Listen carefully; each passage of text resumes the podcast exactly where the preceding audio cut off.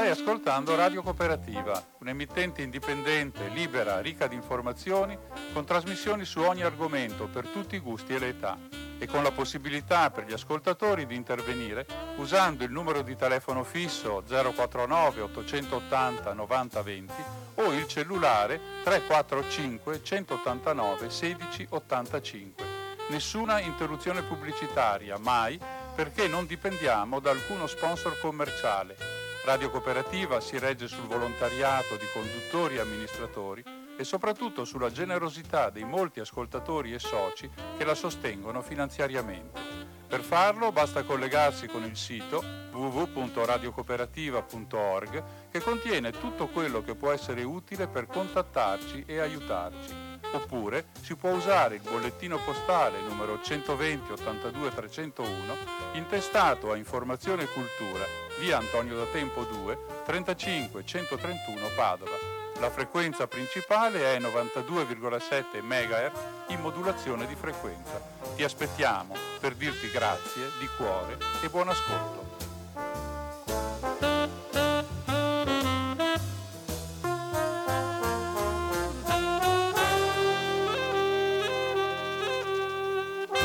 E buon pomeriggio qui da Radio Cooperativa da Umberto che sta dando inizio a una nuova puntata di Cinema 2, la rubrica quindicinale di cinema che si occupa di tutto quello che c'è al di qua, al di là dello schermo, che fa parte di cultura, di eventi, di realtà, di storia, di, di, di contemporaneità cinematografica. Buon pomeriggio ancora, grazie a tutti coloro che sono all'ascolto.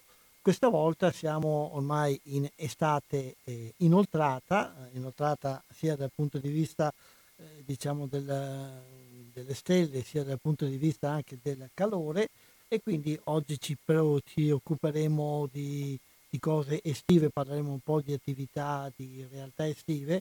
Se vi ricordate l'ultima puntata l'abbiamo incentrata sulle arene estive del territorio, cercheremo di dare notizia di qualcuna che si sta eh, svolgendo, sta iniziando in questi giorni, poi parleremo di, eh, di un personaggio che ha affrontato la realtà italiana con leggerezza ma anche con serietà nella, ed è stato uno dei grandi pilastri della mh, commedia italiana. Per farlo abbiamo qui in studio una persona che saluto e ringrazio già di essere venuta, Alessandro Ticozzi. Ciao, ciao Alessandro. Ciao Umberto, ciao amici radioascoltatori eh, un attimo che forse ho, ho, ho um, acceso troppo i microfoni, quindi c'era un eco.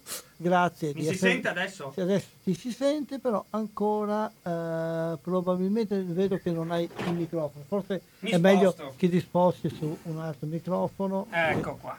Sì, un momento allora che selezioniamo quello che sì, mi pare che che sia quello giusto. Ecco, okay. mi si sente adesso? Sì, adesso ti sente bene. Oh, eh, grazie, grazie Umberto, grazie amici radioascoltatori. Eh, non mi ero accorto che nel frattempo. No, più che altro non mi ero accorto. Eh, sì, eh, che, il sovrappensiero non mi ero accorto io che, che il microfono, era, il microfono. era, stato spostato. Vabbè, niente, niente, di male, ci siamo, ci siamo, ci siamo sistemati.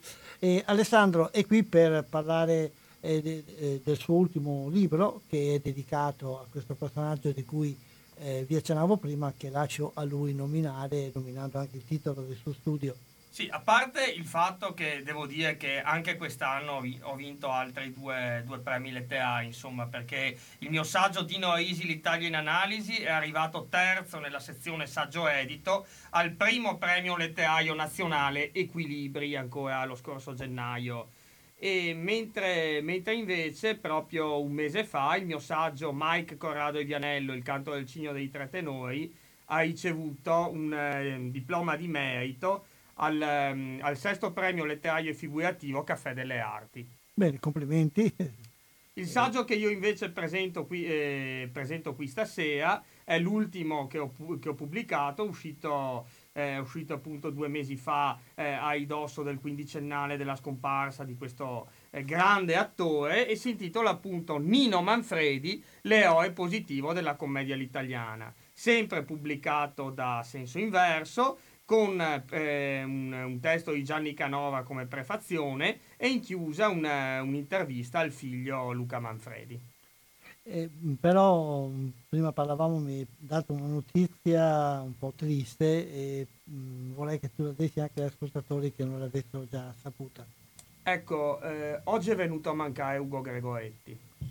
È una delle, mh, de, delle, delle, primissime persone che ho conosciuto nell'ambiente, insomma, addirittura poco prima di, di laurearmi ho stato un incontro a Pordenone con, con lui e, e che è intervistato da Italo Moscati, ecco. E, eh, poi è stata la prima persona che ho intervistato per il mio saggio L'Italia di Alberto Sordi, il mio primo libro uscito dieci anni fa, poi l'ho intervistato sulla, in un'altra occasione due, anche per eh, il mio inviato dalla rete, insomma. E poi mi ha concesso un suo testo inedito come prefazione per il mio saggio Ci vorrebbe la rivoluzione, elementi di riflessione politico-sociale nell'opera di Mario Monicelli, che è uscito eh, che, che, è uscito tre anni fa. Eh, in chiusa c'è una mia intervista a Mimmo Calopresti sul Monicelli rivoluzionario dei suoi ultimi mesi di vita e ricordo molto bene quella, quella, presenta- quella presentazione insomma, che, che, ho fatto anche in libreria a Roma all'Empiria con, eh, con Gregoretti e Calopresti, è stata una, una, delle più belle presentazioni che ho fatto. Io, eh, io tra l'altro gli, gli te- eh, lo sono andato anche a trovare più volte a casa, ho conosciuto la famiglia a in questo momento chiaramente sono vicino. Ehm, eh, tre, sì, insomma, e, e, e, comu- ehm, e, comunque lo, ogni, non c'era eh, al compleanno, al pa- a Pasqua, a Natale, gli telefonavo sempre per fargli gli auguri. Lui, lui, era sempre molto felice di sentirmi, mi faceva sempre sentire il, il suo appoggio, anche l'ultima volta che l'ho sentito a Pasqua, insomma eh, mi è molto dispiaciuto, anche se sapevo insomma, che non è messo molto bene, del resto aveva anche quasi 89 anni, insomma mi, mi è molto dispiaciuto sapere che, che, è venuto a mancare, io ero affezionato, è una delle, delle persone dell'ambiente a cui, a cui, ero più affezionato, devo dire la verità. Un altro, sì, un altro grande che scompare. Ma... Sì, un, eh, un grande innovatore della televisione italiana perché le prime inchieste televisive, sia pur sempre nella sua forma ironica, così le ha fatte lui. Eh, lui, lui, ha fatto anche le, le, parodie degli sceneggiati televisivi eh, in voga allora che erano considerati diciamo eh, de, de, de, del pubblico più, più, più, più, basso una rottura di palle insomma ecco. Invece lui li rivedeva in modo ironico eh, lui, lui, ha anticipato anche la, la, la docu-fiction se pensiamo a Apollon una fabbrica occupata e il contratto lui ha, ha anticipato sì ecco forse col, col cinema ha avuto meno fortuna, ecco, insomma, eh, ha fatto I Nuovi Angeli, eh, come inchiesta sul sesso tra i giovani, ha fatto eh, Omicron, una, una parodia fantascientifica. Ehm, e, però poi è stato anche regista teatrale, sia di prosa che di lirica, eh, ha fatto tante cose, ha attraversato, eh, attraversato la, la, la, cultura del nostro paese con eh, grande acume e grande cultura. Ecco. Eh, penso, penso, che mancherà a tutti quelli che lo hanno conosciuto. Ecco, e, e, e, poi, insomma, vabbè, poi c'è il, il ricordo personale che, che, che, ho voluto dare io. Insomma, mi sento io, non, non, lo nascondo e non sono uno che, eh, sì, insomma, a cui piace eh, esprimere lacrime da coccodrillo e, mm, e, fare cose così di piaggeria, ecco, però mh, mm, mi mancherà molto, gli ero molto affezionato.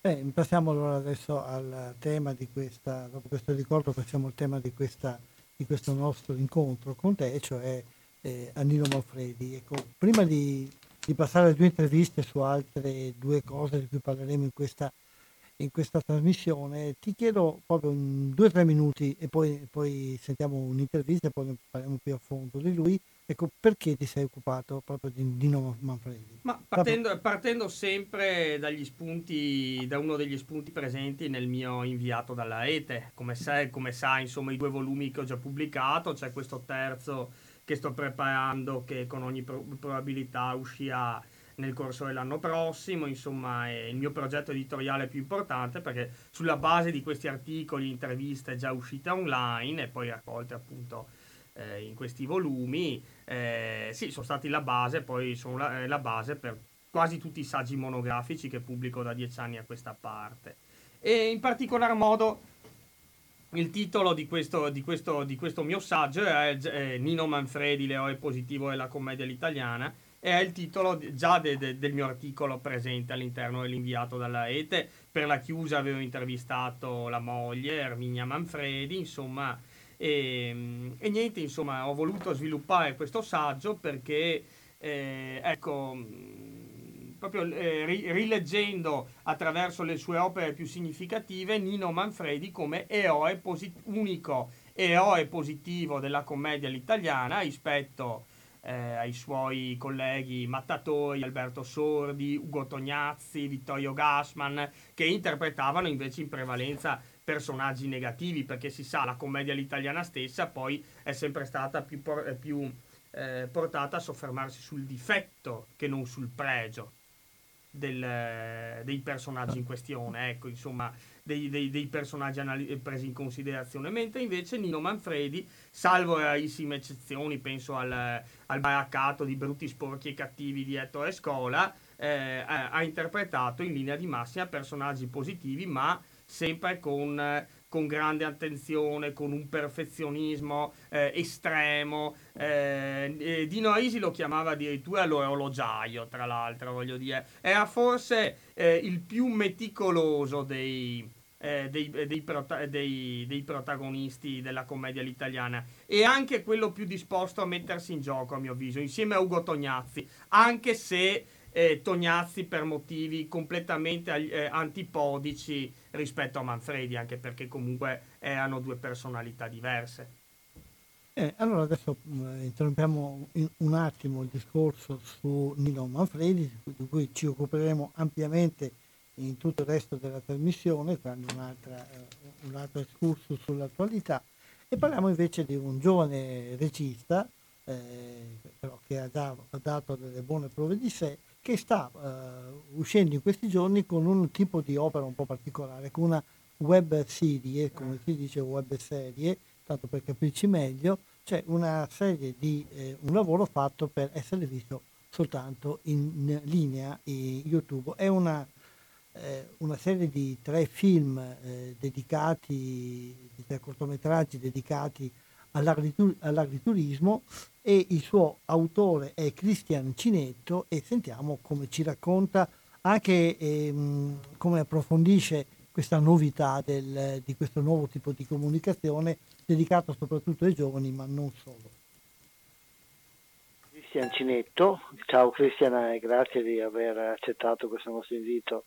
Ciao, grazie a voi. E lo contattiamo perché beh, lui sta già lavorando anche ad altre cose, ma sta uscendo proprio lunedì scorso in internet una sua cosa un po' originale, una web serie che tratta di agriturismo, da quello che ho visto. Ecco, intanto ci puoi spiegare di cos'è una web serie e cos'è in particolare questa che hai fatto? Eh, è una bellissima domanda perché essendo un prodotto che in realtà esiste da, da più di dieci anni, eh, non ha mai forse trovato una categoria o una forma riconosciuta da tutti.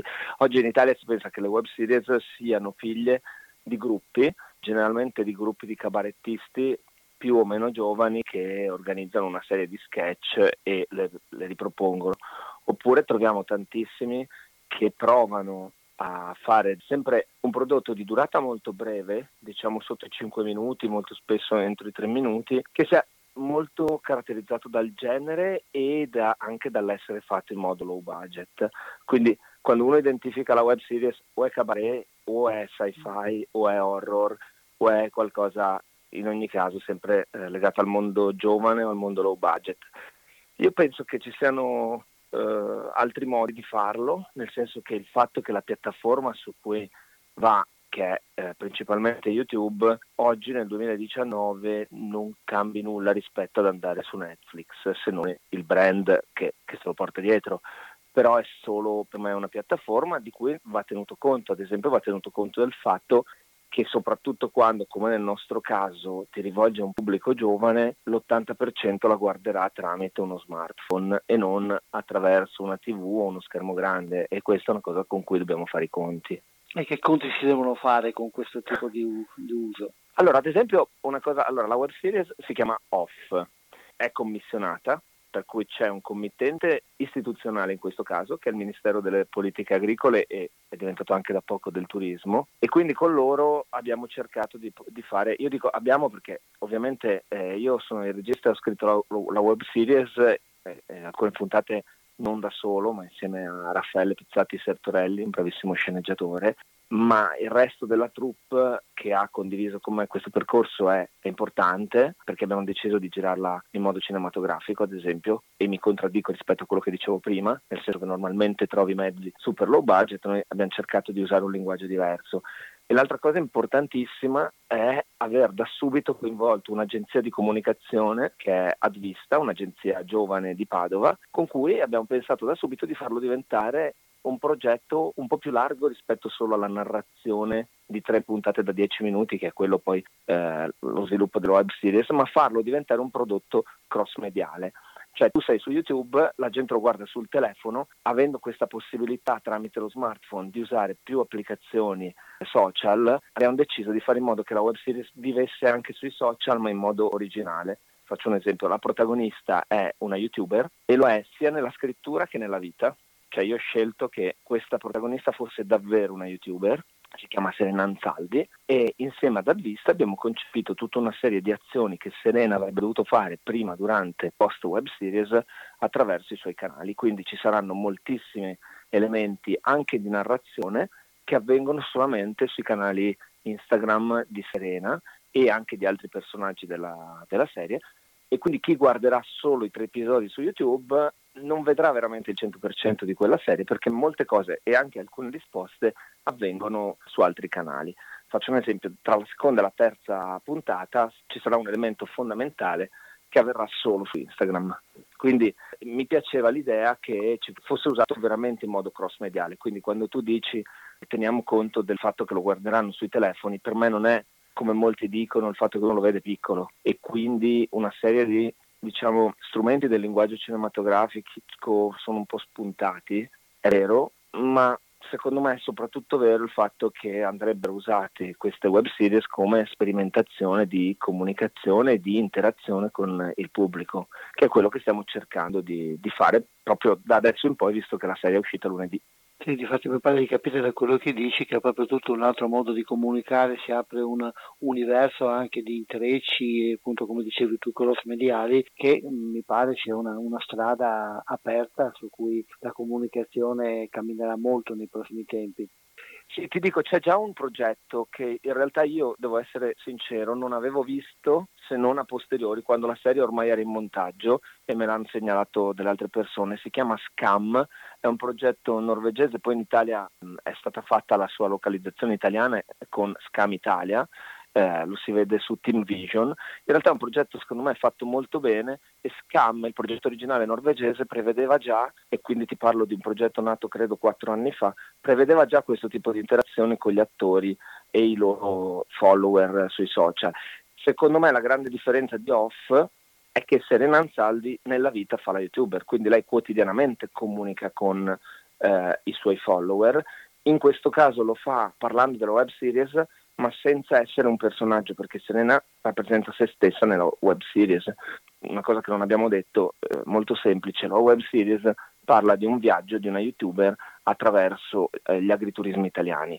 Il progetto è pilota, per cui io avrei voluto fare otto episodi, eh, essendo un progetto pilota me ne fanno fare tre, poi vedremo cosa succederà ovviamente. E quindi abbiamo deciso di fare nord, centro, sud Italia con Serena che va alla scoperta di questo mm, modo di vivere la natura e di vivere anche il turismo e che tendenzialmente è sempre stato identificato come un modo fruibile soprattutto da una certa fascia d'età o da un certo tipo di, di turista, cioè le famiglie con i figli piccoli o le coppie, ma le coppie over 30, over 35.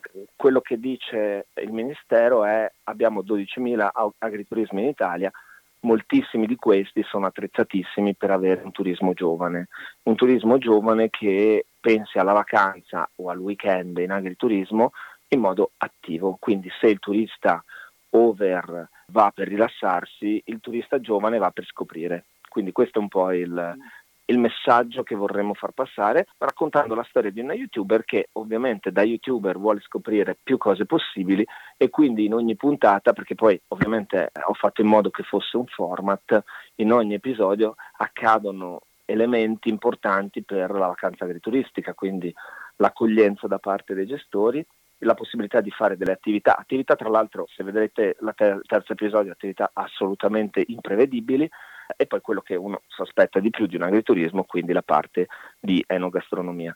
E tutto questo poteva essere fatto con un documentario, sarebbe stato molto più semplice insieme a, a, al Ministero e in particolare a Ismea che è un'agenzia del Ministero, abbiamo fatto questa prova di, di farlo in fiction e con una fiction cross mediale pare che sia anche più, più, avvincente se non altro. E poi c'è questa particolarità di entrare in una, in una sperimentazione nuova eh, c'è bisogno perché secondo me questa continua baruffa fra il cinema e gli altri media che si sta sviluppando negli ultimi anni forse bisognerebbe trovare una via di incontro per procedere in comune piuttosto che farsi la guerra. Ma guarda in realtà eh, ti dico il mio punto di vista è che alla fine tu il pubblico non lo obblighi ad andare in una direzione prestabilita per motivi di conservatorismo. Il pubblico va dove le proposte sono interessanti e le proposte diventano interessanti dipende, eh, cambiano, cambia il modo di fruire dei mezzi. Oggi comunque hai a che fare con un pubblico molto diverso da quello di dieci anni fa, perché le persone sono bombardate di video in continuazione. Prima dovevano andarseli a scovare, a cercare, oggi in una giornata media una persona ha già visto probabilmente dalle 2 alle 4 ore di, di immagini, eh, cosa che prima non accadeva, le persone potevano anche non vedere video per 2-3 giorni di seguito, oggi è impossibile. E di questo il cinema ne deve tener conto più che come racconto, come piattaforma. E l'altra cosa che mi accorgo dai commenti che stanno venendo fuori da, da off, una cosa molto, molto piacevole, non è vero che tu sul web devi fare per forza prodotti corti. La durata media visualizz- delle visualizzazioni è molto alta, molto molto alta. Cioè tieni conto la prima puntata dura quasi 10 minuti e la media di, de, delle persone che l'ha visto è più di tre quarti della puntata, quindi è una roba, cioè, non, molto spesso soprattutto le, le agenzie o i brand eh, si inebriano di numeri sul web e se vai a vedere poi il significato di quei numeri, le persone scrollando, come si dice in italiano, passano da un video all'altro e non si fermano più di 6-8 secondi su un video. Invece su questo tipo di prodotti non è vero e la maggior parte dei, degli utenti che sta guardando off eh, sono molto giovani, sono sotto i 25 anni e i commenti che vengono è addirittura molti hanno scritto secondo noi è troppo breve perché questo sembra un film e doveva durare di più. Secondo me questi commenti sono molto interessanti alla luce di mille speculazioni che si fanno sui giovani spettatori che sono distratti, che non vanno più al cinema, che non, più, non, non sono in grado di guardare una cosa per più di X secondi. Non è assolutamente vero, dipende che cosa gli stai facendo vedere. Ricordiamo allora per chi lo volesse vedere come si fa per accedere. Guarda, eh, allora è su YouTube, si può trovare o direttamente cercando off la serie oppure andando sul canale YouTube di Ismea. Se uno cerca Ismea su YouTube è il canale ufficiale dell'agenzia del Ministero delle Politiche Agricole che si occupa di una serie di iniziative, tra cui anche la comunicazione per, per gli agriturismi le uscite sono una alla settimana oppure c'è una diversa scansione? Allora, sono, le uscite degli episodi sono ogni lunedì, quindi 1, 8, 15 luglio, però durante, durante, la settimana accadono molti eventi sui social, come dicevo, soprattutto sul profilo di Serena Anzaldi, sul profilo di Agriturismo Italia, eh, sono i due profili un po' più attivi in questo, in questo periodo. Quindi chi, chi ha Instagram può trovare molte informazioni lì. E grazie, mi pare che sia una cosa molto interessante da, da, seguire, tutto un mondo nuovo anche che si apre per noi vecchioni che siamo abituati a tutto, a tutto un altro mondo, ma è, è, importante, è bello anche questo. Grazie Cristian, buon lavoro voi, anche per, per, quello che stai facendo adesso e casomai ci sentiamo in futuro per altre cose. Va bene, grazie, grazie. Alberto, buona giornata. Ciao, buona giornata. Ciao.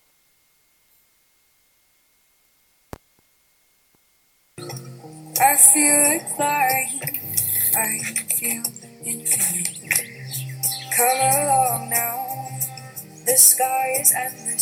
Ragazzi, spettacolo, non me lo aspettavo così. No, raga, c'è una Vespa qua in mezzo. No, raga, io voglio vivere su questa Vespa per sempre.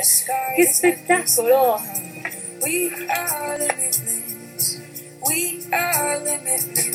Ok, ragazzi, sono arrivati. È un piccolo, una piccola clip, un piccolo saggio dalla voce di Serena Saldi che recita in questo eh, cortometraggio che potete trovare in YouTube. Eh, come eh, ti sei autodefinito. Eh, Scusa se ti interrompo Umberto, sì. ma mi viene in mente ovviamente il cantautore Roberto Vecchioni. Certo che... Lucia Sansia. Sì. Sì, ma eh, non intendevo Vecchioni in quel, in quel senso. Lo so, l'ho detto, chiaro, mi sono agganciato ovvio, in senso ironico. Ovvio. E no, anche perché in fondo è, è una, una, cosa anche piacevole, l'ho visto, è una, una, cosa anche piacevole, divertente, girato più sul tono della commedia che sul tono del, del, del documentario.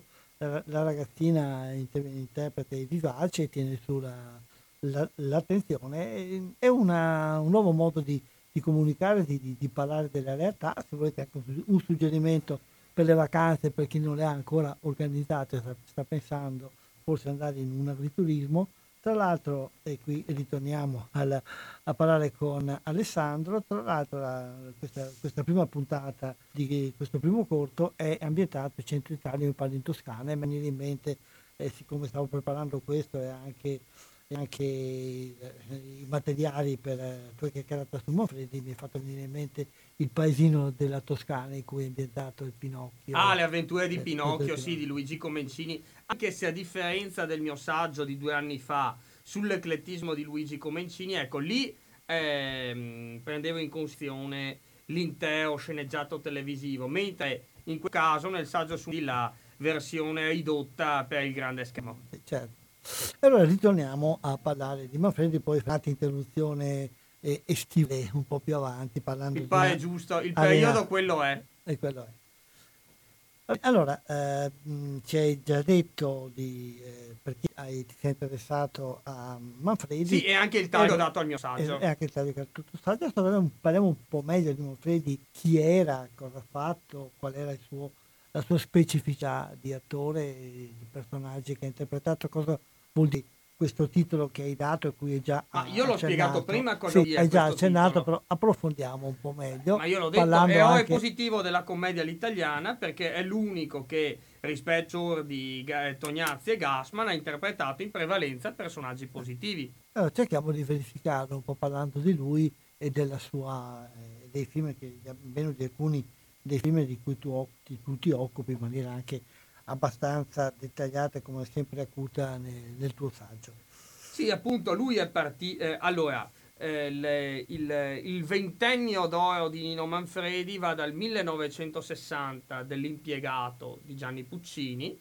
al 1980 di Caffè Express di Nanni Loi, a mio avviso, cinematograficamente parlando, perché poi io in questo saggio parlo quasi esclusivamente del, eh, delle, delle, delle, sue opere cinematografiche più importanti. Ecco, eh, prendo in considerazione anche qualcosa che ha interpretato per il teatro, per la televisione, ma io parlo soprattutto insomma del suo cinema ecco e appunto lui è iniziato interpretando queste, queste figure molto dimesse di eh, impiegatucolo di ragionierucolo insomma queste, queste figure così eh, così, così insomma eh, così, così, così piccolo borghesi insomma per poi eh, invece eh, oppure che ne so il, il, barbiere, il, barbiere, il barbiere abruzzese innamorato di Straziami ma di Baci Saziami di Dino Risi e però contemporaneamente comincia a delineare il suo personaggio anche eh, diciamo con delle ambizioni più, più, drammatiche. Insomma se pensiamo al padre di famiglia di Nanni, dello stesso Nanni Loi che è un affresco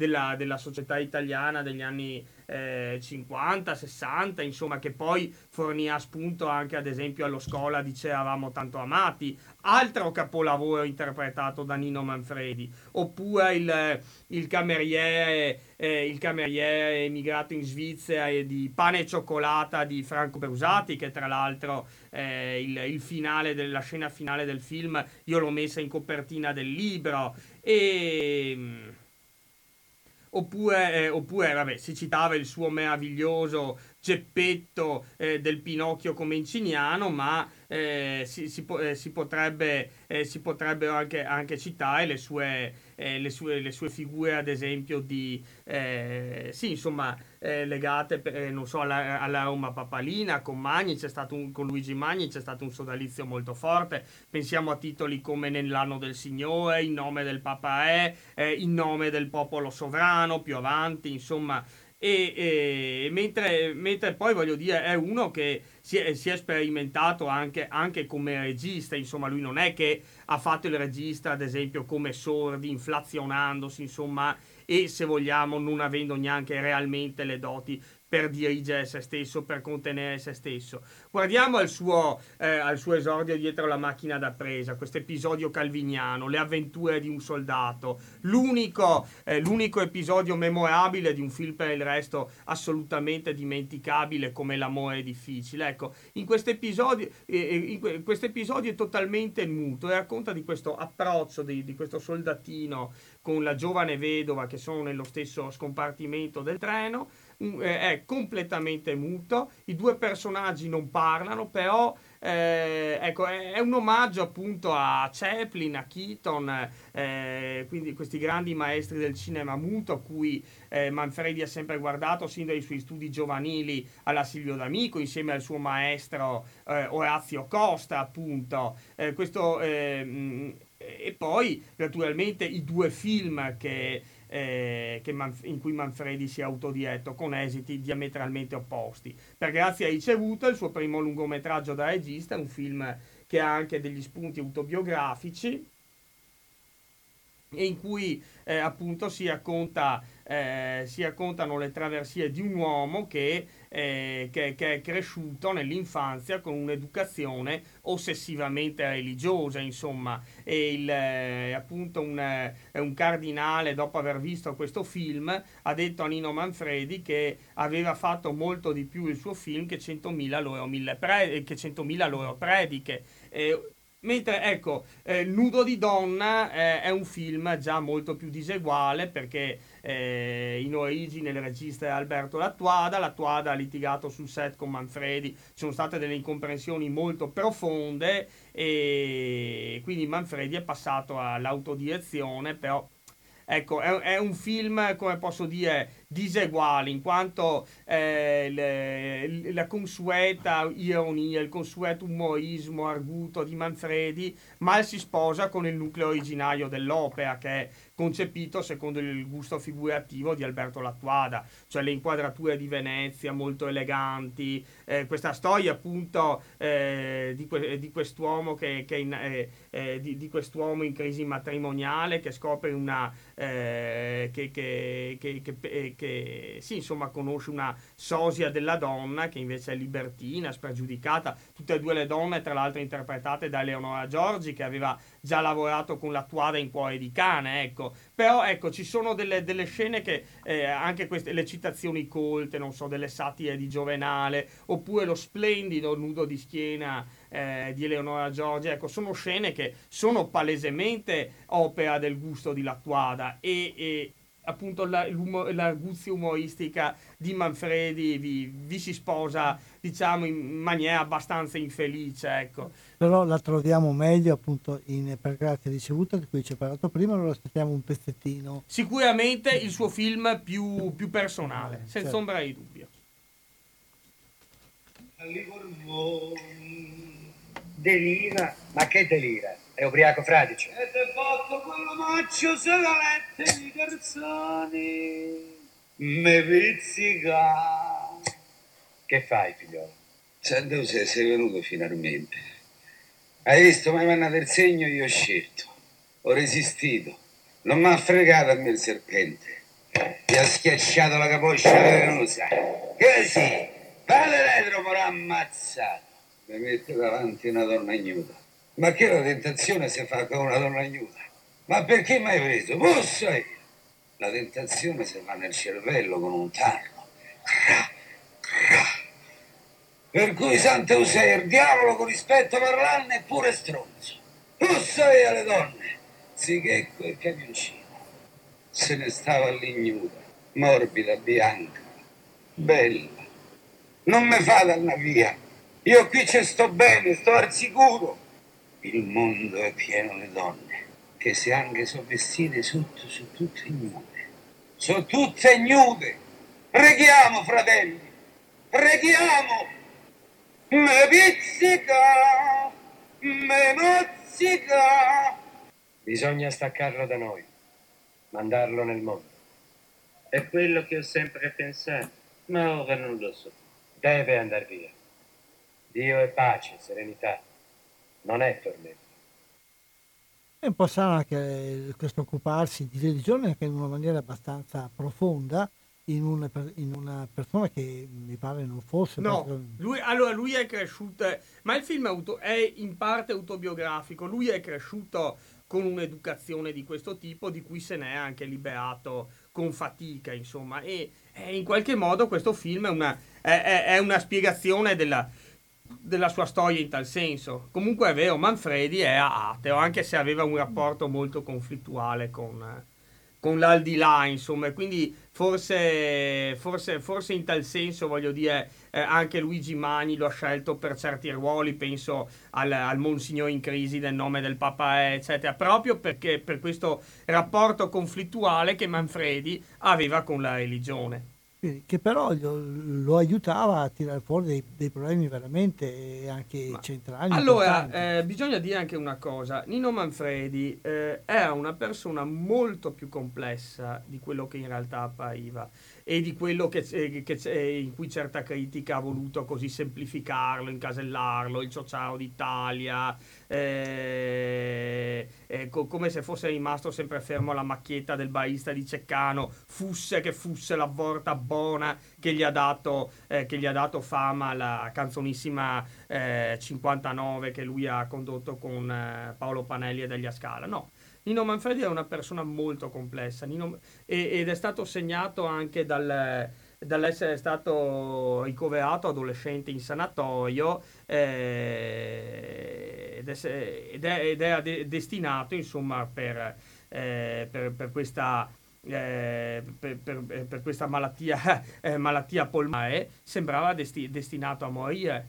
E, e, e voglio dire, tutti i suoi compagni credenti che pregavano per vivere, i suoi compagni di camerata, sono tutti morti. Lui che era l'unico non credente è sopravvissuto. Esatto. E questa cosa lo ha tormentato tutta la vita. È una persona molto, eh, molto, molto complessa, Nino Manfredi, e, e- e questa complessità la metteva anche nella puntualità eh, con cui ecco, cesellava appunto i suoi i personaggi che poi interpretava. I suoi personaggi, so, quello che ho colto io, mi pare che lui eh, si prestasse ad interpretare vari personaggi, vari- varie tipologie di personaggi, ce n'hai anche tu dai primi film e poi cresci con personaggi diversi, però mi pare che sempre a ci sia un nocciolo che viene coniugato in maniera diversa per un nocciolo sempre costante che passa in tutta la sua carriera. È un sbaglio? Oppure E quale nocciolo secondo te? è appunto quello di un personaggio eh, che, eh, tranne un film che, eh, che non ho inquadrato in questo, in questo cioè tu, Brutti Sporchi Sì, esatto, che, che- che poi voglio dire è il, è- è il personaggio più, più ripugnante che lui abbia interpretato, poi per carità ha interpretato anche qualche imbroglioncello, ad esempio con Pietrangeli, nella Parmigiana, nel sì, Io però- la conoscevo bene, oppure che ne so, il, eh, il ragioniere piccolo piccolo con Fisime da pistoleo nel giocattolo di Montaldo, però in effetti Brutti, Sporchi e Cattivi è il suo personaggio più negativo nel film di Ettore Scola, no? Infatti negli altri c'è sempre invece un fondo di, di positività. Sì, esatto, eh beh, ma il mio io- saggio l'ho intitolato esatto, così apposta. esatto. Apposta l'ho inti- eh, eh, ho, ho dato questo, ho questo titolo e questo taglio al mio saggio. Nino Manfredi, l'eroe positivo della commedia all'italiana.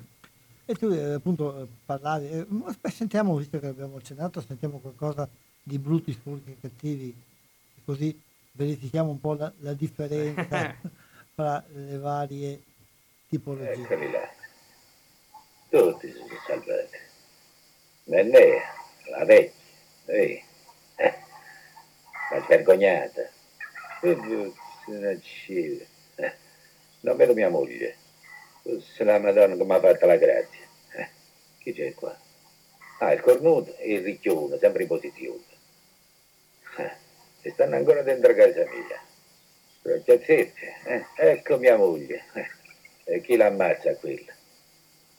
Sì, sì, smorzate. Eh. Tanto già ci avete un'altra miccia sotto al culo. Eh, ah, c'è pure il bove. Proprio tutti si sono salvati. E si vogliono pigliare la casa mia. Eh. Delinquenti criminali. Ammazzare un padre. Dopo tutti i sacrifici che ho fatto per loro. Eh. Eppure l'hanno visto che mostro di femmina mi sono dovuto fottere per farli nascere. Anzi, mo si è migliorata, ha perso un po' di barba. Ma non sono cattivi, no, sono forastici.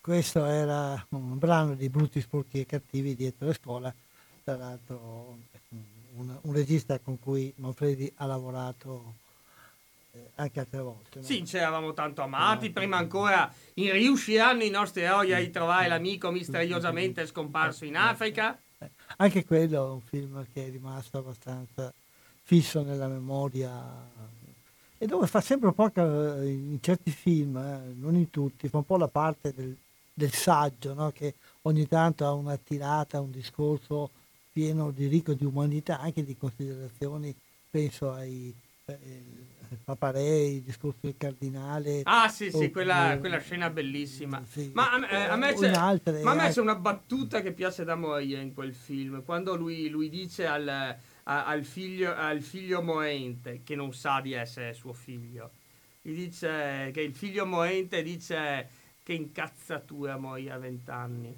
E Manfredi gli dice tutti i ribelli muoiono a vent'anni, pure quando non muoiono. È una frase bellissima a mio avviso. Sì, infatti è una, una caratteristica, non so fino a quanto dipendesse da lui o dai suoi sceneggiatori In questo caso da Magni, che comunque è una, profonda, è una persona molto profonda, colta, arguta, ma eh, ecco, eh, mm, io, io, mi ricordo per gli 80 anni di Luigi Magni, ero stato alla sua festa, eh, ti parlo di 11 anni fa, e Ermini ha detto pubblicamente eh, dove, fini, finiva, eh, dove, finiva, Gigi cominciava Nino, dove, eh, e, e, viceversa, dove finiva Gigi incominciava eh, dove finiva eh, Nino incominciava Gigi, dove finiva Gigi incominciava Nino, erano come due vasi comunicanti e in questo secondo me ha giocato anche l'origine ciociara che aveva anche lo stesso Luigi Magni.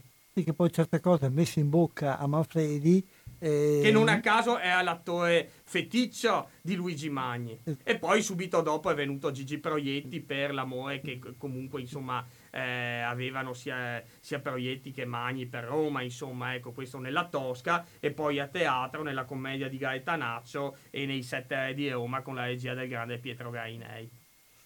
Sì, dicevo che messe in bocca a Manfredi certe cose perdono anche quel sapore retorico che magari messe in bocca ad un altro rischierebbero di avere. Eh, questo, ma, ma, questo è il merito delle, delle, delle sue straordinarie capacità recitative.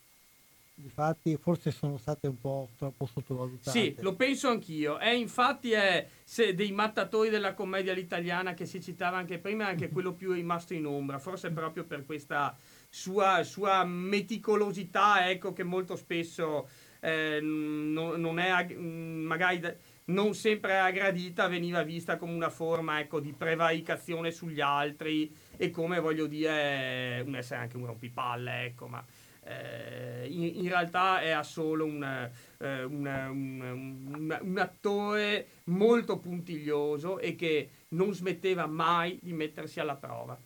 Sì, si vede che ho, no, non ho approfondito come certamente hai approfondito tu, ma eh, anche solamente cercando un po' i trailer per per far sentire la sua voce in questa trasmissione, mi sono visto alcuni spezzoni e ho notato veramente come il lavoro eh, in tutti i suoi film c'è una, un'accuratezza, una, un, proprio un pesare quasi anche l'alzata dell'occhio, il piccolo gesto veramente misurato, contato, calcolato eh, e con una facilità per cui sembra che tutto sia spontaneo, invece si vede che dietro c'è un lavoro veramente molto, molto approfondito. Ma io una volta parlavo anche ad esempio con un tassista romano eh, con cui stavo girando, insomma, eh, appunto per la capitale. E mm, riguardo al film Il giocattolo di Montaldo, anche se non l'ho preso in considerazione qui nel mio saggio, però mi diceva una cosa molto bella, che riguarda la scena dell'agguato, che ci ricorda che Montaldo comunque eh, è stato anche un regista eh, di action movie, oltre che un regista politico, se pensiamo al suo Sacco e Vanzetti, il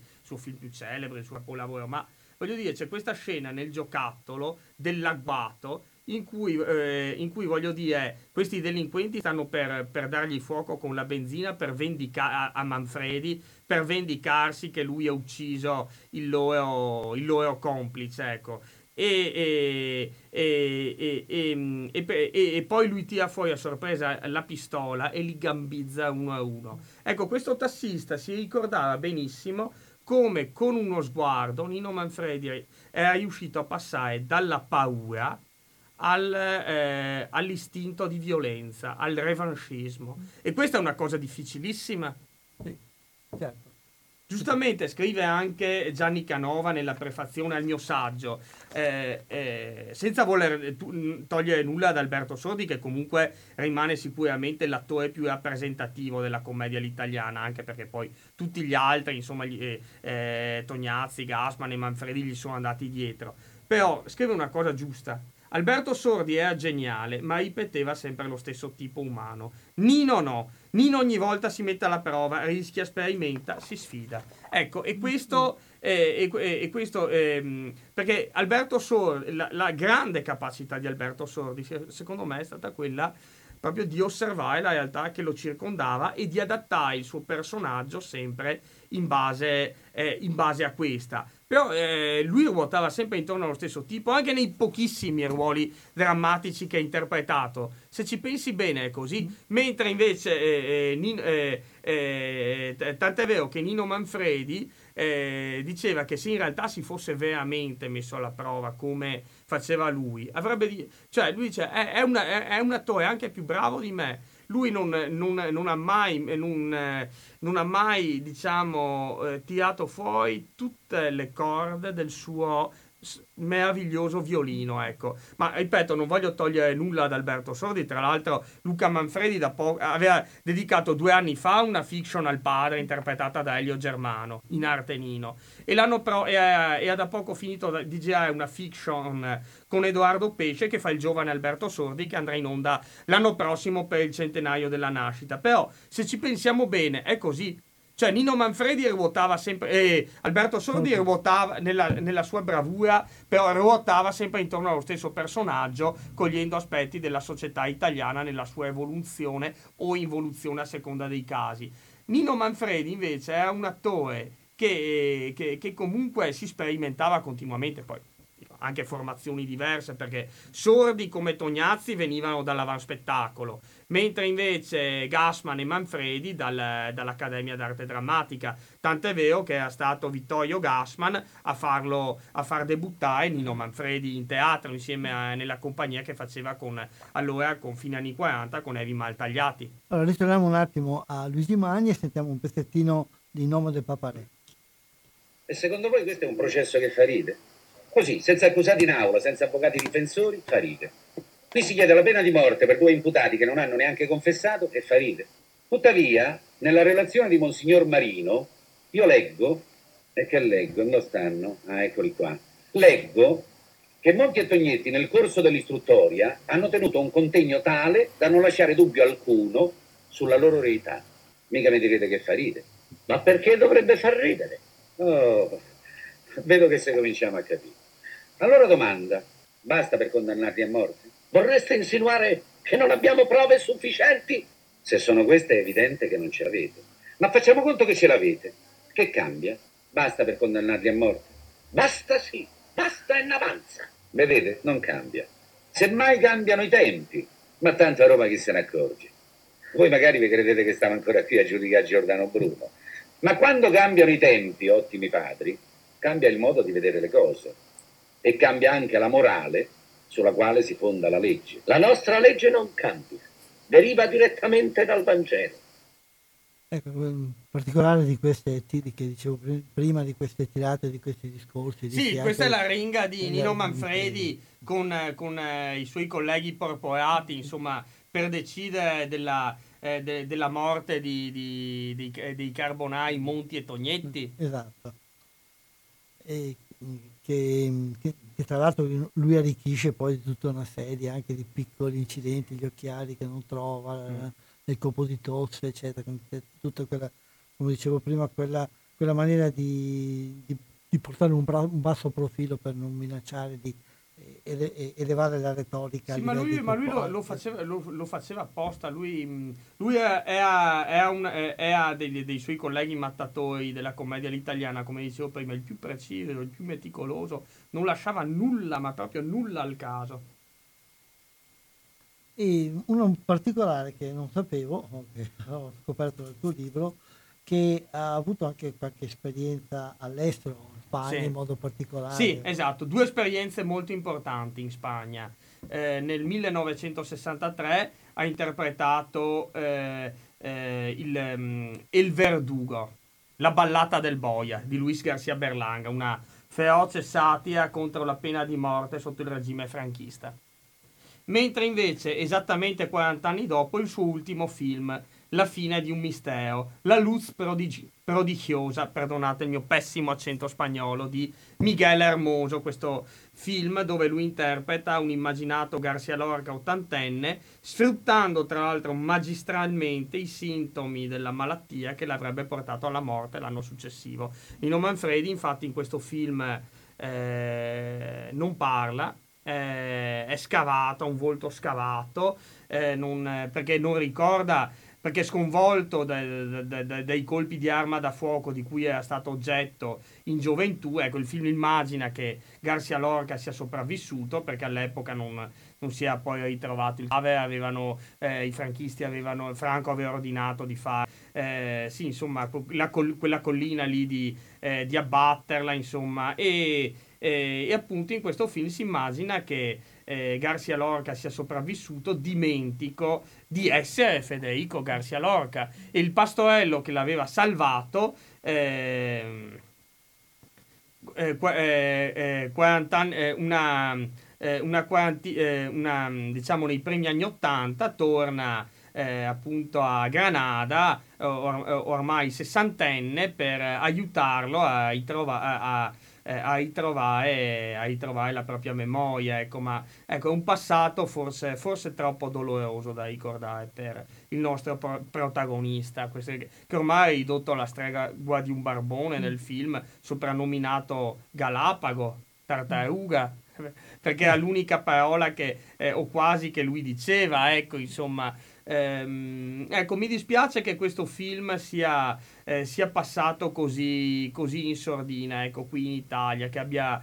Eh, che, che, sia stato distribuito eh, frettolosamente in tre o quattro sale in centro Italia a pochi mesi dalla scomparsa di Nino Manfredi e che poi abbia avuto pochissimi passaggi televisivi come tappabuchi notturno, ecco.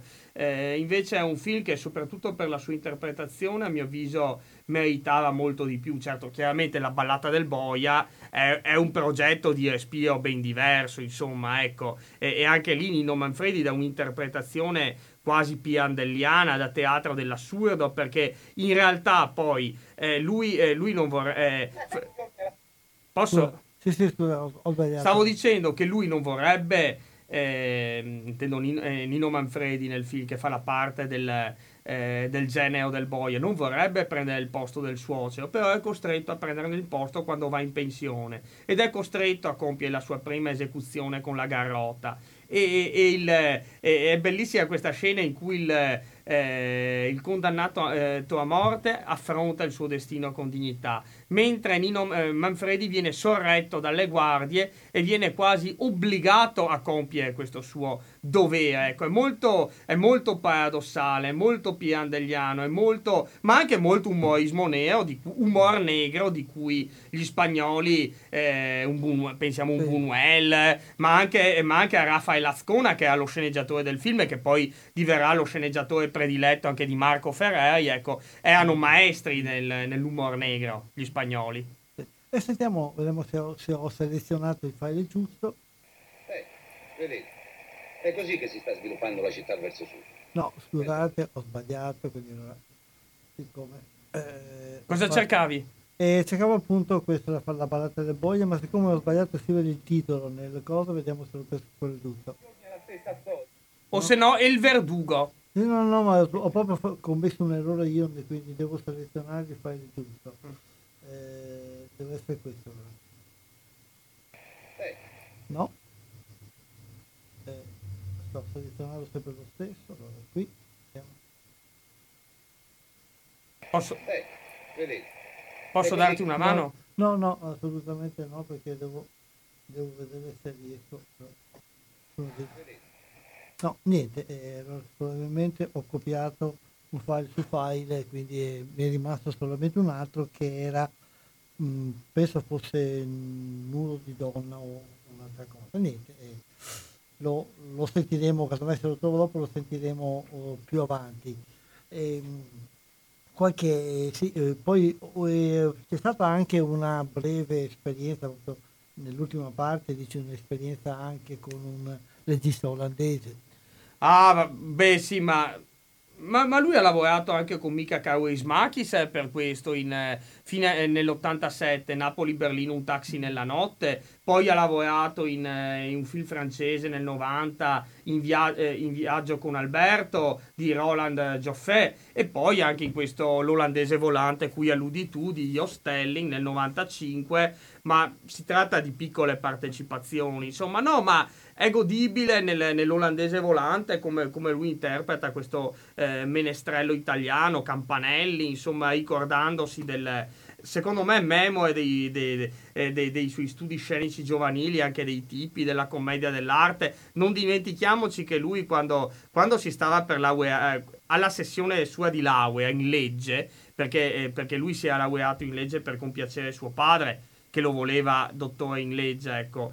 Eh, ma in realtà lui, ehm, lui nel frattempo frequentava eh, all'insaputa eh, de- de- della famiglia l'Accademia d'Arte Drammatica, il padre non voleva assolutamente perché lo considerava un mestiere dal saltimbanco, insomma, solito discorso per, per cui tanti a- anche adesso ragionano così, tutto quello che ha a che fare con l'arte non è lavoro, non è studio.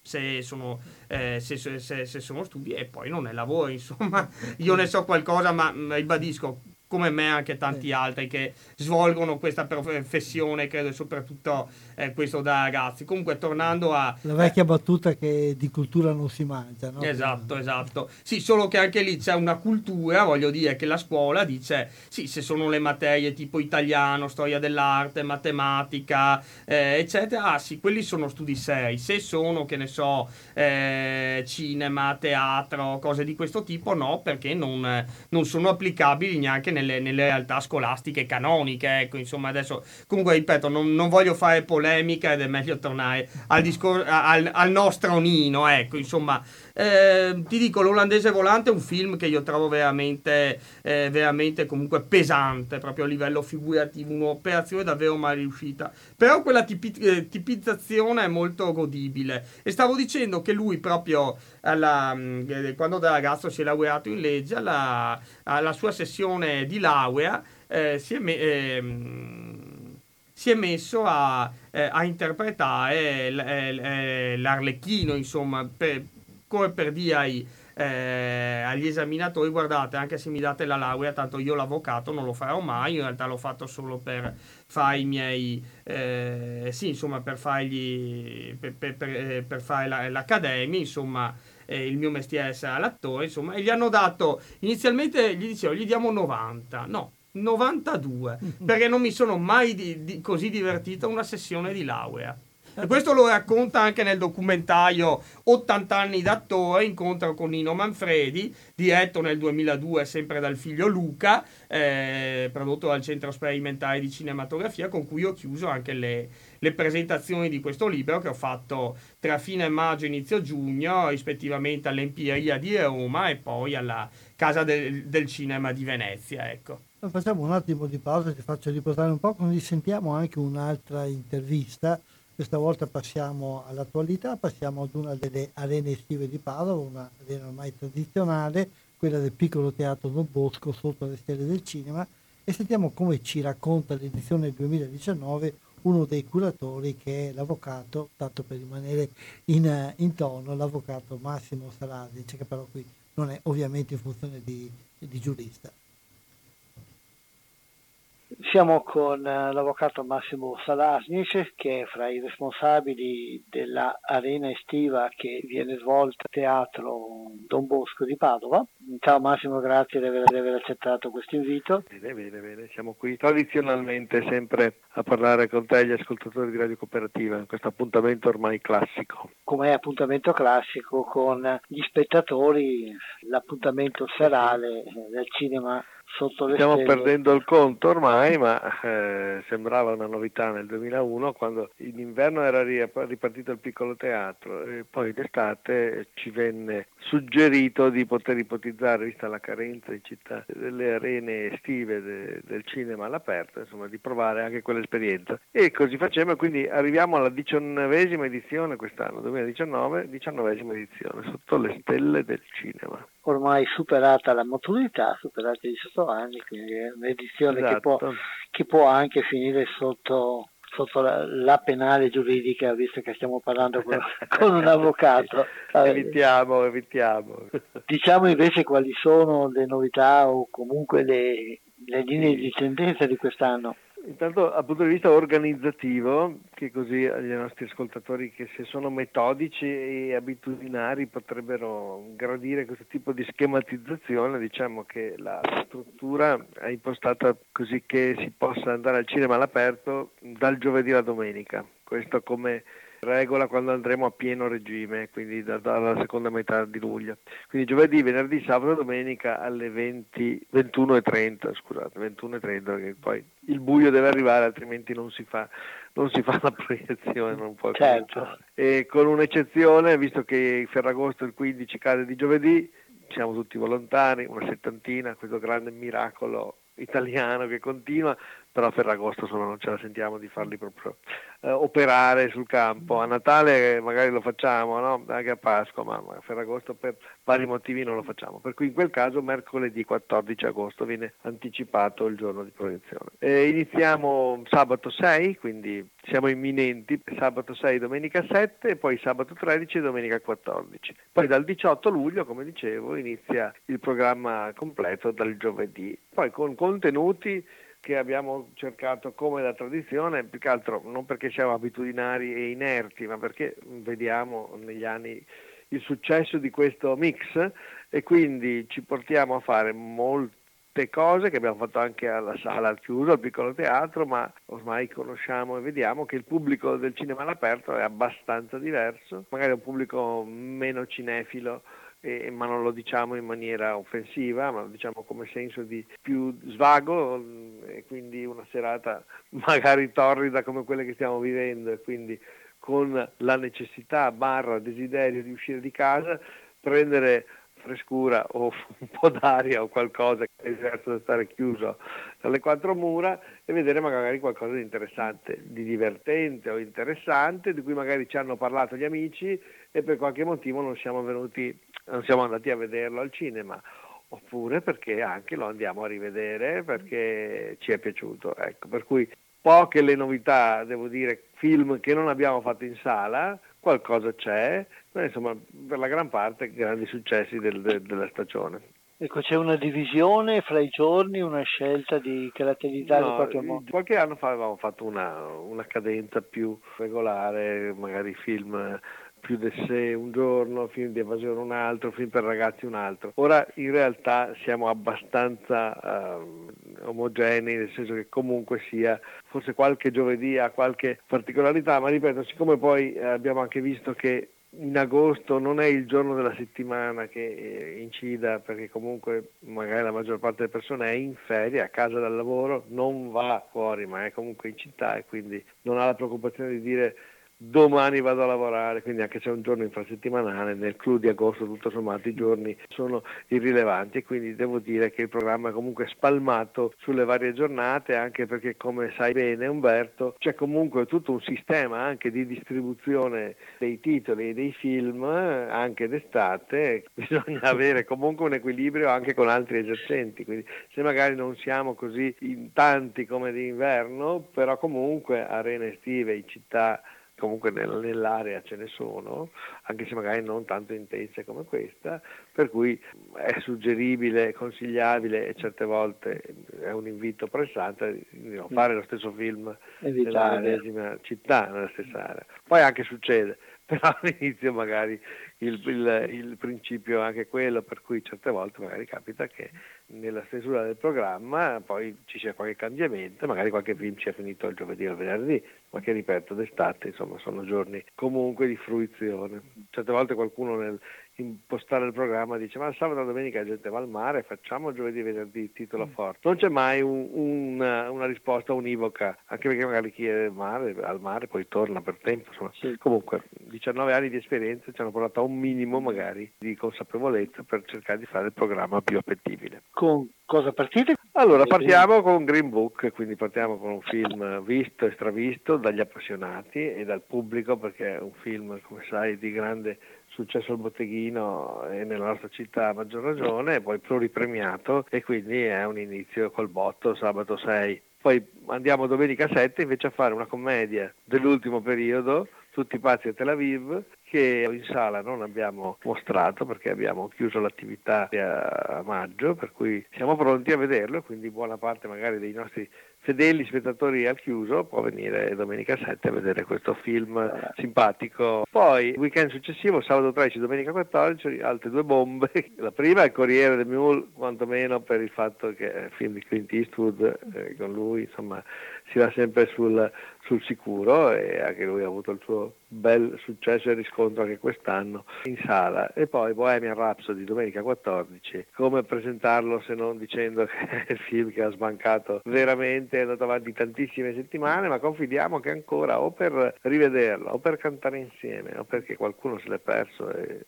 e coglie l'occasione. Quindi i francesi festeggiano la presa della Bastiglia e noi invece festeggiamo Bohemian Rhapsody il 14 poi lo rifacciamo anche un'altra volta che ci sono un paio di film assieme a Green Book. Ecco Bohemian Bohemian Rhapsody è uno di quelli che proiettiamo anche in agosto perché riteniamo che abbia comunque un richiamo tale da potersi giocare anche la domenica 11 agosto. E... Poi così per fare una, una, panoramica abbiamo un appuntamento anche per, per, ragazzi con Dragon Trainer il giovedì 18 luglio perché non ci dimentichiamo comunque della, dell'utenza anche più giovane. Poi facciamo ecco, un altro film che non abbiamo potuto fare in sala che è Dumbo, Dumbo di Tim Burton insomma che è comunque abbastanza trasversale come età, non fosse altro per il registro di cui si tratta, che faremo sabato 3, sabato 3 agosto. Abbastanza titoli italiani perché comunque sappiamo che le commedie nostrane, non quelle proprio dei cinepanettoni che ormai quasi non esistono più, e comunque commedie divertenti che hanno già superato anche magari il giudizio del nostro pubblico, da Bentornato Presidente con Claudio Bigio a Dieci giorni senza mamma con Fabio De Luigi che poi rivedremo anche in Ti presento Sofia. Poi questa particolare ecco, commedia di nicchia girata per il nostro territorio che abbiamo visto quasi un anno fa in sala, però ci siamo sentiti di riproporre, questo Beate di Zermandini, questo film che insomma, girato anche in un convento quantomeno, svela una, una connessione tra attività esatto, aziendale e per salvare un po' le lavoratrici e, e grande abilità anche delle, delle, suore nei monasteri e nei loro conventi, abilità appunto di, di ricamo, cos'altro, insomma questa cosa qui girato poi nelle nostre terre lo riproponiamo il 22 agosto. È una buona valorizzazione di maestranze di attori e attrici anche veneti, quindi anche questo. Esatto, sì, eh. qualcuno appunto lo vediamo anche eh, proiettato, l'abbiamo visto, quindi siamo contenti appunto di dare una mano e proporlo anche al pubblico dell'estate. Quindi qui sicuramente se il pubblico è interessato lo potrà vedere magari per la prima volta. Poi un altro film, quello con la cortellesima, cosa ci dice il cervello, altro successo dell'ultimo periodo della stagione. Che appena, appena premiato, tra l'altro con esatto, appena terminata appunto la premiazione del Nastro d'Argento e finalmente possiamo vederlo anche noi, visto che in sala non l'avevamo fatto e lo vediamo sabato 24 agosto. È un programma ricco, vario, naturalmente poi ci suggerirai le modalità per conoscere meglio i particolari sì. e mi pare che l'anno scorso avevate attivato anche qualche innovazione questione per quanto riguarda anche la riutilizzazione dei biglietti. Beh, allora sì, faccio una sintesi sì, di questo, anche se magari gli amanti dei film internazionali dicono ma tutti i film italiani, ma no, abbiamo Star is Born, altro grande successo, The Children Act, quindi ce ne sono, quindi non preoccupatevi, la donna elettrica, tutti lo sanno, cioè, insomma ne abbiamo per tutti i gusti. Sul sito piccolo-padova.it, www.piccolo- cioè trovate tutto il programma e tutti i dettagli. E anche queste particolarità che sono intanto il fatto che avremo lo schermo nuovo, non perché ce l'avevamo da 19 anni fa, l'avevamo anche già cambiato in itinere, ma insomma stiamo spesso attenti a queste innovazioni e quindi dopo qualche anno non tanti, forse 7-8, insomma un altro schermo per un'immagine limpida, perfetta, oltre che grazie al proiettore appunto anche uno schermo che sia proprio bianco bianco è un altro plus come dicono quelli che parlano bene. Poi le sedie della platea sono state sostituite tre anni fa, per cui insomma sono ancora belle e, e come nuove. C'è questa formula che funziona sempre, quella del, dell'accesso alla prima proiezione, nel senso quando si venga a vedere un film, non per forza prima, la prima sera, ma insomma durante il programma estivo, se si vuole sottoscrivere la nostra tessera associativa, che non è un obbligo, ma è solo un, uh, un suggerimento, è anche un segno appunto di di appartenenza, di adesione, anche di investimento culturale, diciamo, minimo. Poi si può entrare con il primo biglietto compreso nel prezzo e poi durante tutto l'anno, anche al chiuso, quindi al 31 maggio, la possibilità di avere il biglietto a prezzo più basso, sia in cinema ma anche teatro, lirica, per cui sono tutte iniziative e tante durante 9-10 mesi di attività tra l'aperto e il chiuso, per cui veramente uno zoccolo duro di oltre mille persone che magari cambiano anche negli anni, ma insomma c'è, per cui è una buona cosa. 10 euro è la quota associativa annua, eh, considerando che il biglietto intero costa 6 euro, insomma in poco tempo,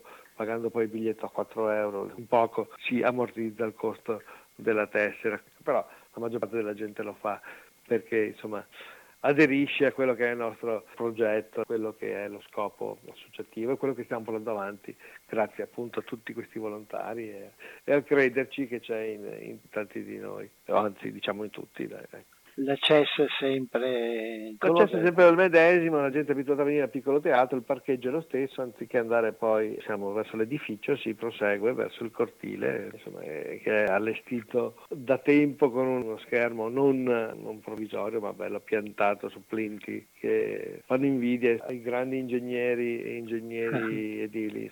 C'è anche il bar del centro quindi per poter anche fruire di un buon gelato di una granita di quello che sia dei dei tradizionali popcorn anche che sono inevitabilmente nel logo, nella locandina insomma, della rassegna. Poi ogni tanto eh, teniamo questa sorpresa per i nostri ascoltatori i nostri spettatori, ci può essere qualche momento di animazione a tema a seconda del film che si viene a vedere, per cui se l'anno scorso c'era un film ad esempio con un insegnante di violino, c'era un violinista all'ingresso, oppure c'era un film che parlava di, di, matrimoni, di catering e cos'altro, ecco che allora c'era tutta una preparazione con confetti, tool e fiori, insomma abbiamo un gruppo animazione che anche quest'anno sta pensando a qualcosa per alcune delle serate. Gli anni scorsi avevate attivato un numero di telefono per le serie di tempo incerto. Esatto, esatto, un'altra cosa che manteniamo perché oltre ad avere i riferimenti, quello del sito che abbiamo detto, i social, quindi il Facebook e Instagram con Piccolo Teatro Padova, dove cercheremo di mettere queste informazioni in caso malaugurato di rinvio, cioè annullamento della sala, così come nel sito, ma c'è anche un numero di telefono, quello che avevamo chiamato l'infometeo, perché dalle 20.30 della sera dello spettacolo, quindi non, non chiamate negli altri orari che nessuno risponde, dalle 20.30 si può uh, sentire se in effetti la proiezione venga uh, realizzata, quindi nelle serate di tempo incerto. 347 262 8873 347 262 8873 e questa particolarità che abbiamo inserito è molto gradita perché la linea fissa del piccolo teatro resta segreteria telefonica per uh, comunicare i titoli agli spettatori con il messaggio registrato, altra cosa ancora utile sebbene nell'era di, degli smartphone e di internet, però vediamo che ancora c'è gente legata alla tradizione, bisogna Certo. solo aumentare, non eliminare le, le modalità e i mezzi di comunicazione, ma aggiungerli, questo Esatto. almeno vedo. ecco. C'è qualche altra cosa che vuoi ricordare? Adesso ovviamente diciamo che anche questa iniziativa gode del patrocinio del comune di Padova ed è giusto sottolineare e ringraziare per questo tipo di supporto che viene dato e eh, ho visto ecco, nel programma che magari ha un altro titolo da ricordare, film di nicchia ma che in sala ha riscosso molto successo per cui abbiamo detto ma riproponiamolo, simpatico anche come Non ci resta che vincere, ecco, un film spagnolo eh, ambientato in questa eh, squadra di basket di disabili, anzi questa modalità di coinvolgimento dell'altro. È un film che abbiamo proiettato nel periodo natalizio con vari punti di domanda e ci eravamo fatti quantomeno sulla risposta del pubblico perché il messaggio sicuramente c'era. E invece anche il pubblico aveva risposto bene aveva anche chiesto a qualcuno di rivederlo, quindi l'abbiamo inserito ed è il 16 agosto, quindi è una sfida delle sfide in periodo ferragostano. Mi pare che abbiamo dato Bene. tutte le informazioni, anche le informazioni di contatti per varie cose. Grazie e buon lavoro, bocca al lupo per la riuscita dell'iniziativa. Grazie, Grazie a voi. A risentirci.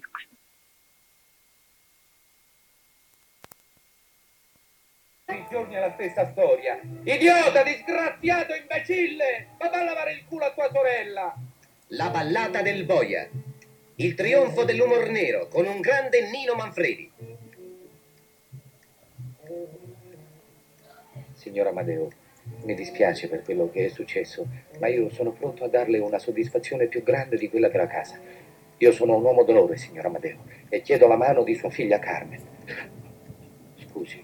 La ballata del boia. Il film più applaudito al 24 Festival di Venezia. Un film pieno di comicità, di passione, di suspense, fatto per divertirvi. La società avrà bisogno di un esecutore della giustizia, che Ecco. sia lei o un altro. Lo vedi? Ma io penso che la società abbia bisogno di un uomo più, più pratico, più sicuro, più deciso. Ma se lei me lo consiglia, se lei pensa che io sia il tipo, va bene. Vuol dire che all'ultimo momento posso sempre dare le dimissioni. Eccola qui la garrota. Il tragico strumento di morte che la pungente satira di Luis Berlanga condanna con l'ironia e col paradosso di una tragicomica vicenda. Senta, sta bene a questa altezza? Dica. Eh? Sta bene a questa altezza? E che ne so io? Faccia lei. José Luis Rodríguez. In fretta! Glielo vuole spiegare? Lo so che non è permesso, ma se io potessi accompagnarlo, sa, sono anch'io del No, non è mestiere. possibile.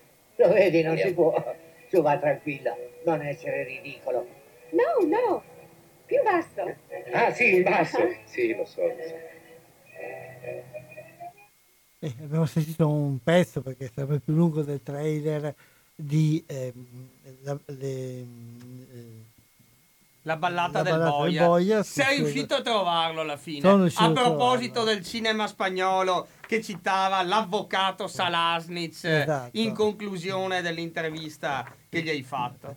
Quindi ecco, invece di, di chiudere l'intervista con un trailer eh, di un film che verrà proiettato in questi giorni alla, alla rassegna che comincia domani sera, ehm, eh, ho preferito, siccome ero in debito con te e con gli ascoltatori, di farsi sentire questo pezzo, questo trailer. Eh, Con tutte le volte che, che, eh, tu mi ospiti sempre quando presento i miei libri, insomma dovrei, essere, dovrei sentirmi io in debito con te e anche con gli ascoltatori che mi sopportano.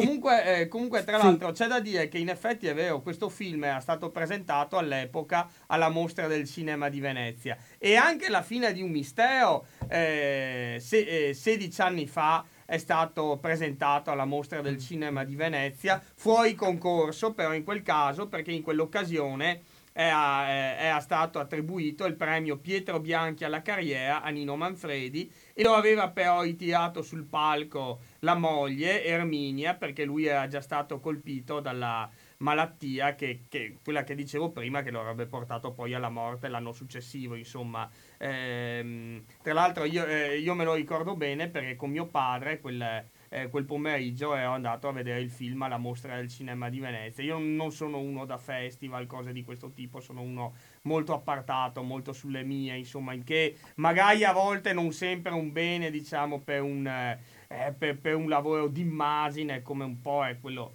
insomma, dello spettacolo, ecco. Però io, io, quella volta ho voluto a tutti i costi vedere, vedere questo film e vedere e, e, assistere insomma comunque a questa cerimonia di premiazione perché Nino Manfredi comunque rimane sicuramente tra i miei attori preferiti. Abbiamo, abbiamo, appena accennato a un paio di film su cui vorrei un po' soffermarmi, anche più di qualcuno vediamo il tempo che abbiamo ma direi che parlare un po' più approfonditamente di pane e cioccolata e di per grazia ricevuta lo dovremmo fare. No? Ma, eh, di per grazia ricevuta ne abbiamo in qualche modo già parlato, sì, mi sembra. Forse appena più... un po' accennato. Va però. bene, cosa volevi chiedermi in merito? Eh, questo è un film che è, che è, una montagna di cose, oltre che all'interpretazione eh, di Manfredi. Beh, che però voglio dire in questo eh, caso come, come, dice lui stesso, ecco, di questo, eh, di questo film, lui è attore, autore e appunto, eh, e appunto spiega, eh, spie, spiega Nino Manfredi in merito, non è un gioco a parole, significa essere messaggeri di idee in modo completo, globale. Ecco, questa citazione l'ho ripresa anche nel mio saggio. Difatti, ecco, confermi quello che che il titolo, questo film conferma perché il personaggio, dei, vari personaggi che ci sono, è, è, il vero eroe positivo di questa cavalcata nell'Italia del dopoguerra. Del, Cosa, del, per grazia ricevuta? Sì, per grazia, per non per grazia ricevuta, scusami. Stai parlando no, di per grazia eh, ricevuta, scusami. Ah, allora ho sbagliato io a dire il titolo, volevo dire il film di scuola. Ah, ci eravamo, tanto, amati. tanto amati. Ah, beh, sì, Scusami. di quello non avevamo parlato Scusa, eh, così tanto. Scusami, e neanche di pane e cioccolata, eh, che sono tra l'altro due film del 1974. Certo, scusami, eh, ho sbagliato il titolo. Eh, il caldo e l'Alzheimer cominciano a colpire. E allora parliamo un po' prima appunto di eh, Ci eravamo tanto amati.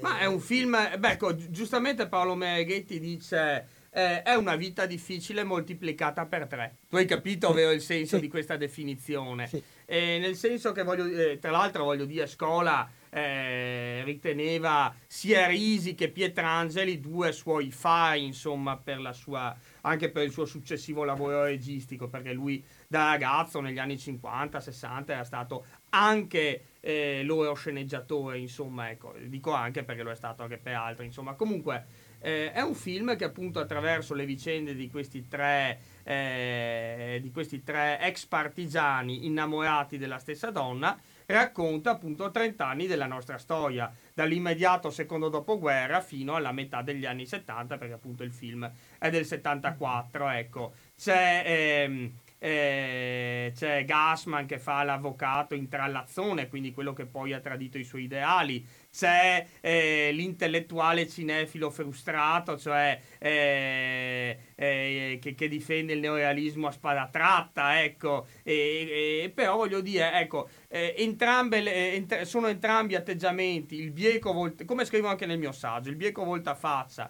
e l'eccessiva mitizzazione della propria causa, ecco, portano comunque a dei rovinosi fallimenti esistenziali. Il film sembra volerci dire che appunto proprio la, la persona più coi piedi per terra, che è il portantino interpretato da Nino Manfredi, è quello che poi riesce ad avere eh, Luciana, appunto, questa, eh, eh, questa eh, umile donnetta venuta dalla provincia per fare cinema, interpretata da Stefania Sandrelli, insomma un po' come la, l'Adriana Staelli del capolavoro di Pietrangeli, cioè, ehm, io la conoscevo bene, insomma qui c'è tutto un gioco di rimandi anche in questo film, anche se ecco io ovviamente voglio dire conoscendomi bene Umberto penso che tu capisca che sì io mi identifico molto nel, nel personaggio di Stefano Sattafloes nel film film, quando perde il posto di insegnante per aver difeso ladri di biciclette, un cineforum scolastico, ladri di biciclette che tra l'altro eh, Ettore Scola da ragazzino eh, aveva assistito ad alcune scene di ripresa di quel film, mi ricordo che lo raccontava anche al... Um,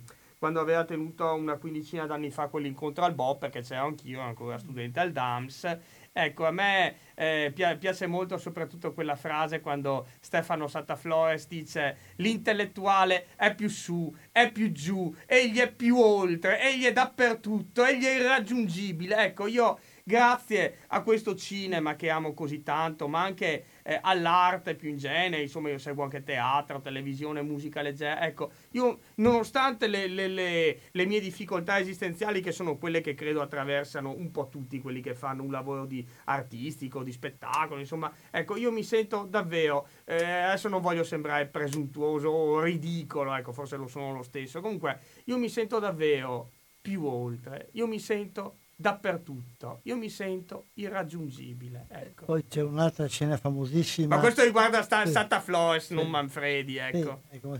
In quel film c'è un'altra scena che riguarda sempre Santa Flores, che è molto significativa anche sul rapporto fra racconto e realtà, fra cinema e realtà, la famosa scena che riguarda appunto là di, di biciclette quando va lascia la doppia. Ah sì, da Mike. Sì, è il, sì. motivo, il, motivo, per cui il bambino piange. Per sì. La domanda verteva sul motivo narrativo, piange perché il papà... Mentre, non su quello aneddotico, che, che, invece è quello che, che, off, che, che, che racconta, che racconta Santa Flores e che gli fa perdere il, eh, la, il, eh, la vittoria. Esatto, eh, e, lui addirittura si, si lamentava, dice questa domanda è ambigua, io vi porterò De Sica in persona. E di fatti poi abbiamo anche il momento in cui dopo, dopo, molti anni in una intervista pubblica De Sica racconta sì, quell'aneddoto ma ormai Santa Flores è già disilluso. è già fuori, credevamo fuori, di, ave- di, cambiare il mondo e invece il mondo ha cambiato noi e ecco, siccome abbiamo 5 minuti ancora, il tempo passa veloce parlando di queste belle Volevi cose. parlare di pane e cioccolato. Volevo parlare un po' di pane e cioccolato. Beh, che un fi- tra l'altro Nino Manfredi era nipote di emigranti.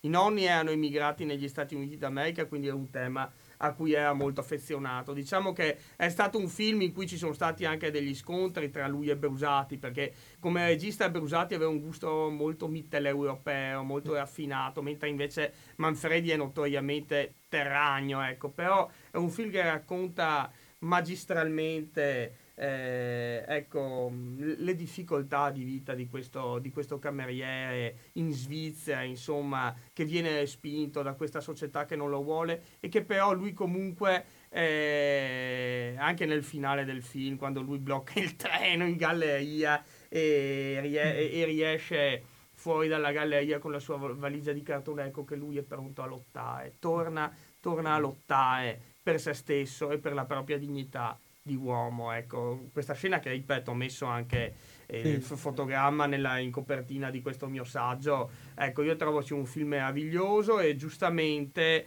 eh, e giustamente insomma, all'epoca taluni paragonarono il personaggio di Nino Garofoli interpretato da Manfredi nel film al vagabondo cepliniano. Sì, poi tra l'altro Brusati stato, eh, ha avuto una carriera non molto, non molto intensa. Anche teatrale comunque, non solo cinematografica. Forse più teatrale che cinema, ha fatto più... Regista, più drammaturgo teatrale, sì. Ed è stato un, anche quello uno dei tanti personaggi secondo me dimenticati. Andrebbe riscoperto. Andrebbe sì. riscoperto per, per tante cose. E... Ma, ma, ma, è, ma, è, troppo poco italiano, bisogna sì, dirlo. Certo. E quindi questo paese non è che sia stato molto, molto accettato, secondo me. Sì, eh, sì, un po' quello che capita al personaggio di Manfredi che, deve, che si tinge di, di Ah, sì, sì, beh, questo nella narrazione del film, sì, sì, per eh, beh, un, un'integrazione che comunque alla fine eh, risulterà fallimentare perché quando, eh, quando li, si trova in un bar no, e segna l'Italia, la partita di calcio che guarda tutti in televisione, Germania, non, eh, non riesce a non esclamare gol! Dai, mi pare di aver selezionato proprio questo momento, vediamo, lo sentiamo e poi ci saluti, facciamo i saluti. Mazzola, Mazzola del tuo, Campi Civas, passaggio al capello, capello all'angolo dell'uomo. Capello a un passaggio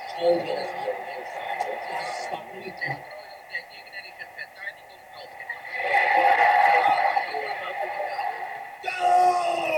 Go! Go! Go!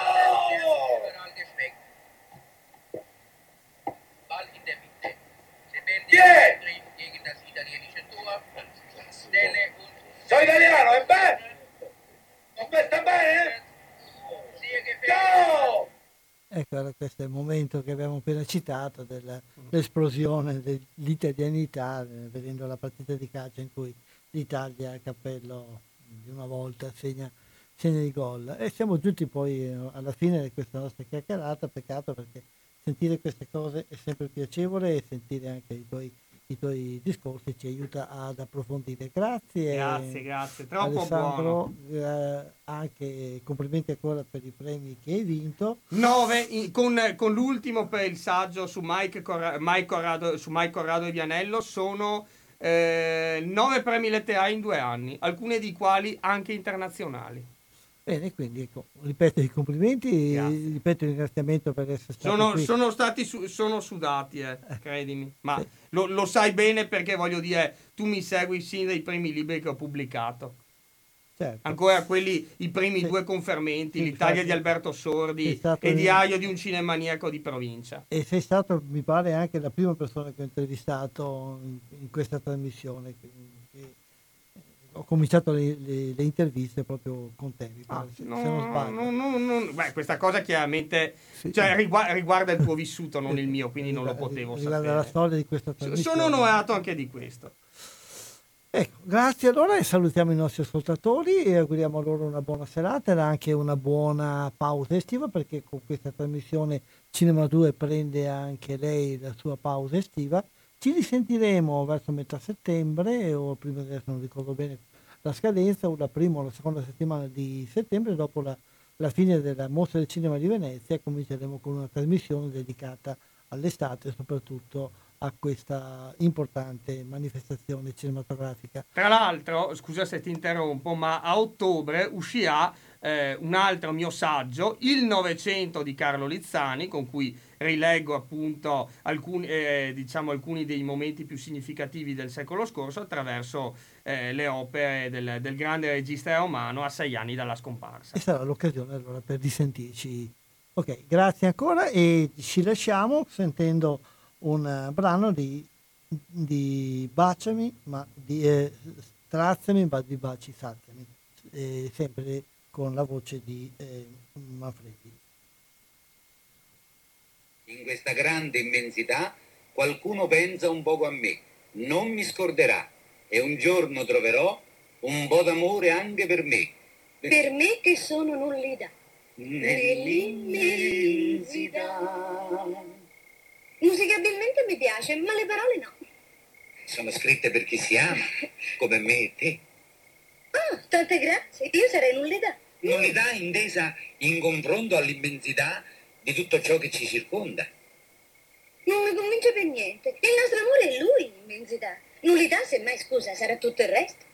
In senso che non esiste altro all'infuori di esso, cioè del nostro amore? Eh, vidente.